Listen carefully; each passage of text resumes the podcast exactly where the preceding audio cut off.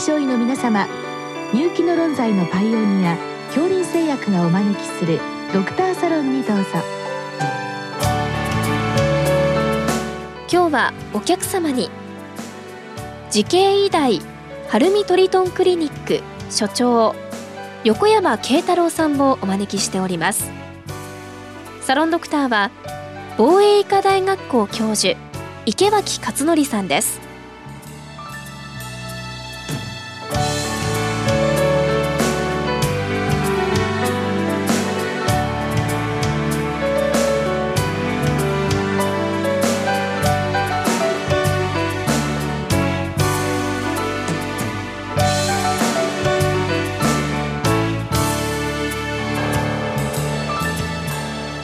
横山先生、よろしくお願いします。よろしくお願いいたします。先生に何度も出演していただいて、今日もあの腎臓のまあこれ透析関連の質問ということなんですが、私の方からあの最初に簡単に質問をまとめさせていただきますと、まあ、CKD の60から70代、クレアチリンはまあ1.6から2ぐらい、EGFR が30前後でしょうか。で、この先生自身でまあナトリウム制限、カリウム制限などをやっていますと。で、まあ、でもある時点で専門医の先生に送ると、まあ、比較的すぐ透析になる印象がありますということで、ん私の印象だと、このぐらいのクレアチリンで、え、すぐ透析なのかなというふうにちょっと思ったんですけれども、この質問の症例に関しては先生どう思われますか？あの、糖尿病性腎症って一言で言っても、かなりその、急速に腎不全に進んでいくのと、比較的感情に腎機能が保たれるっていうんでしょうかね。そういう患者さんと分かれると思うんですけども、特にその、ネフローゼタイプの糖尿病性腎症ですね。尿タンパクが多い。そして血中のアルビンが下がるような人っていうのは、まあ、この EGFR が30ぐらいになると、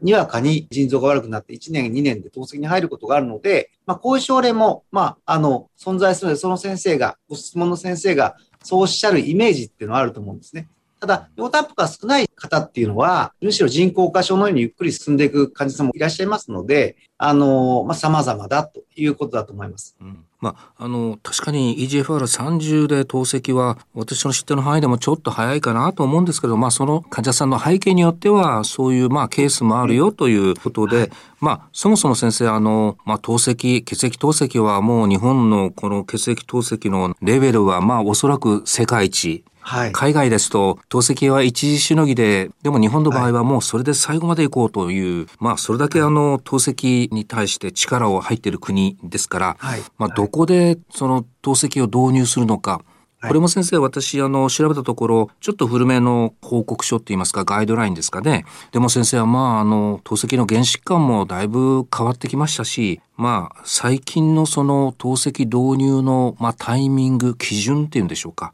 このあたりちょっと整理してお聞かせください。あの、単純にその EGFR とか、クレアチンの値だけではなく、まあ、年齢とか合併症とかですね、加味して透析を導入しようっていうことが、現在も、その、まあ、ガイドラインというか、古いんですけど、平成3年の厚労科研で研究班が出した基準が、今、日本で皆さんが使ってらっしゃる基準だと思います。で、欧米でもですね、CCR、クレアチンクレアンス15ぐらいで導入しようってう流れがあったんですが、えー、2010年にアイディアルスタディっていうのがオーストラリアから出て、えっ、ー、と、EGFR が、まあ、10から15ぐらいの患者さんと、えー、5から7ぐらいの患者さんを比べたときに差がなかったっていうことがあったので、今は日本透析学会からのガイドラインで、クレアチン8前後を目安に、え、透析を考えていくっていうような考え方が打ち出されていて、もちろんこれも臨床症状に合わせてということになるかと思います。これやっぱりもう先生のの腎臓の専門の先生方っていうのは単にこう血清クレアチニンではなくて今はもうそういった GFR まあ日常診療的には EGFR でまあ基本的には判断されてるわけですか？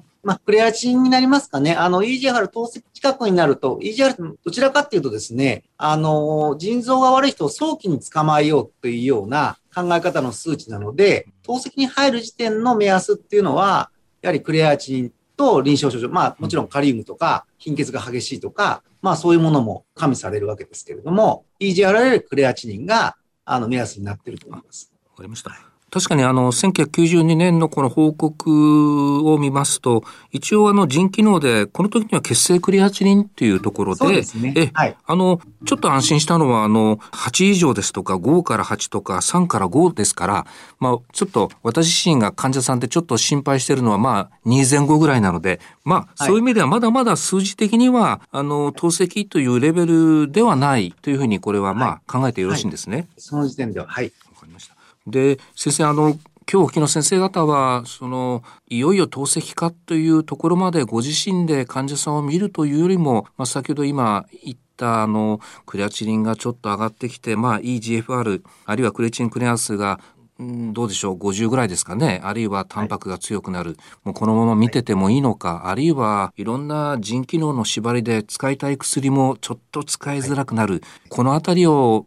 むしろ考えておられるような気がするんですけれどもそういう意味では、はい、えー、まあ、比較的まだ中等度ぐらいまでの腎障害でどのくらいのタイミングで専門医にコンサルトした方がいいのかここをおそらく知りたいところだと思うんですけどどうでしょう？あの、先生がおっしゃるように、大体その EGFR が50以下ですかね。まあ、高齢者の場合少しあの低めに出るんで、安定した人は40ぐらいでいいのかもしれませんが、まあ、50以下になってきたりする。あるいは、尿タンパクが2プラス以上っていうのは腎炎の合併ってこともありますので、まあ、ここら辺の患者さんは、我々腎臓専門医にご紹介いただくっていうことがありがたいと思っています。まあ、先生も先ほどおっしゃられたように薬ですね。薬もかなり、あの、例えば糖尿病の薬と、使いにくくなる。まあ、ある薬は使いにくくなりますし、それからシスの薬もフィブラート系は使いにくいとか、あるいはノアックですね。そういう工業古剤。それから皆さんお使いになったアロチトールなんかもですね、腎臓が悪くなると量を調整しなきゃいけないってことがありますので、それは並進という形で先生方と一緒に腎臓専門医も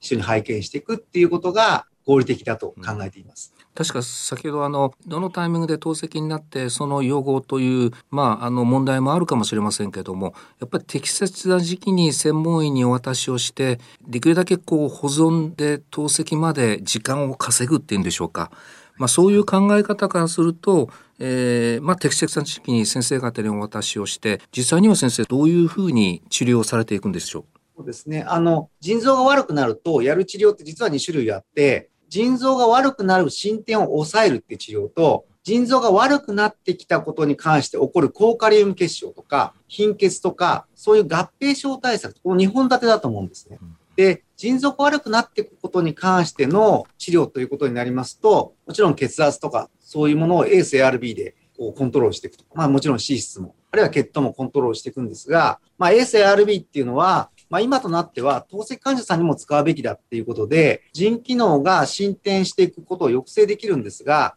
発売当初ですね、特にエースは高カリウム結晶があるっていうことで、腎臓悪くなってる人なぜそのエース使うんだっていうことが言われたと思うんですが、それはかなり大きく変わってきているので、えー、かかりつけの先生と一緒にですね、カリウムに関してもですね、新しいそのカリウム吸着剤が出てきてるんですね。こういう薬はかなりこう使い勝手が良くて、そういう形で並進をしながら ACRB を使っていくことによって人種進展を抑える。それから最近は SGLT2 ですよね。うん、SGLT2 があの血糖が高くなくても人種進展に抑制できるんじゃないかってことが期待できるので、それはかなり早期から導入していくんだと思いますが、そういうこともかかりつけ医の先生と、まあ、腎臓の専門医が一緒に患者さんを見ていくっていうことに関して、あの、重要なポイントだと思っています。まあ、そうすると高圧剤をお飲みの方で、まあ、カルシウム拮抗薬を使ってる患者さんの場合には先ほど言われた ACE-ARB にまあ変えていただくとかあの新しいその SGLT2 も、えー、まあそういう状況に合えば、まあ、これは比較的早期から導入していくということで。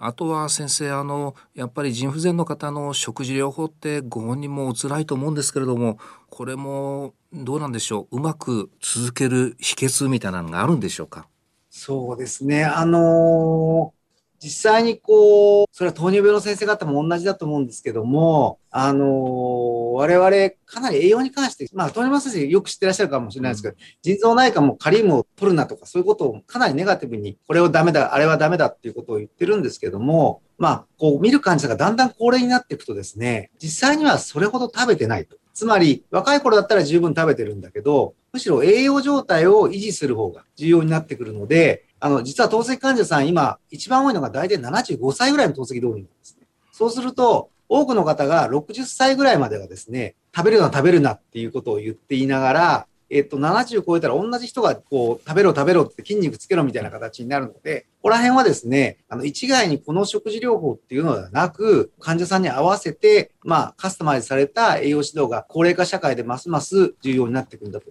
考えています。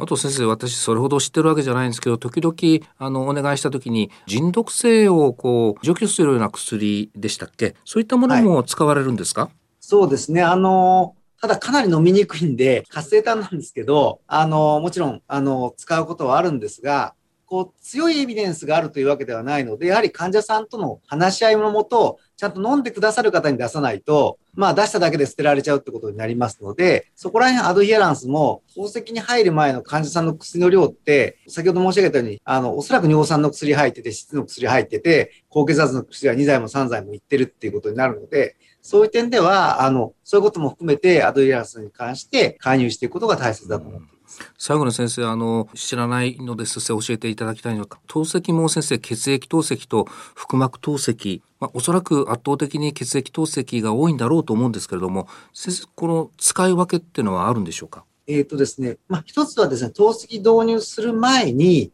容量が保たれてないと、あの、腹膜透析もなかなか難しいんです。血液透析の方は、透析が始まってから徐々に進歩しているので、透析効率が腹膜透析と血液透析だと、血液透析の方がいいんです、ね。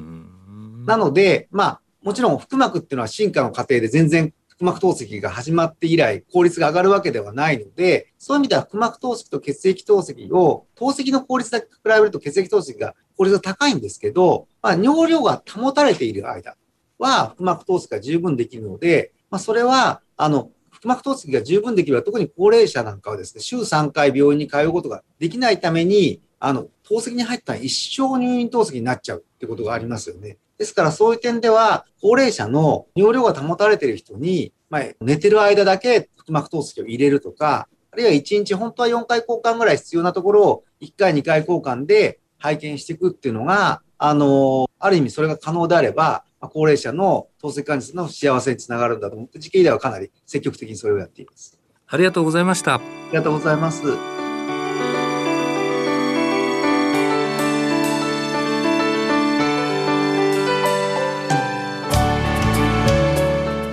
客様は慈恵医大晴海トリトンクリニック所長横山慶太郎さん。サロンドクターは防衛医科大学校教授池脇勝則さんでした。それではこれで恐林製薬がお招きしましたドクターサロンを終わります。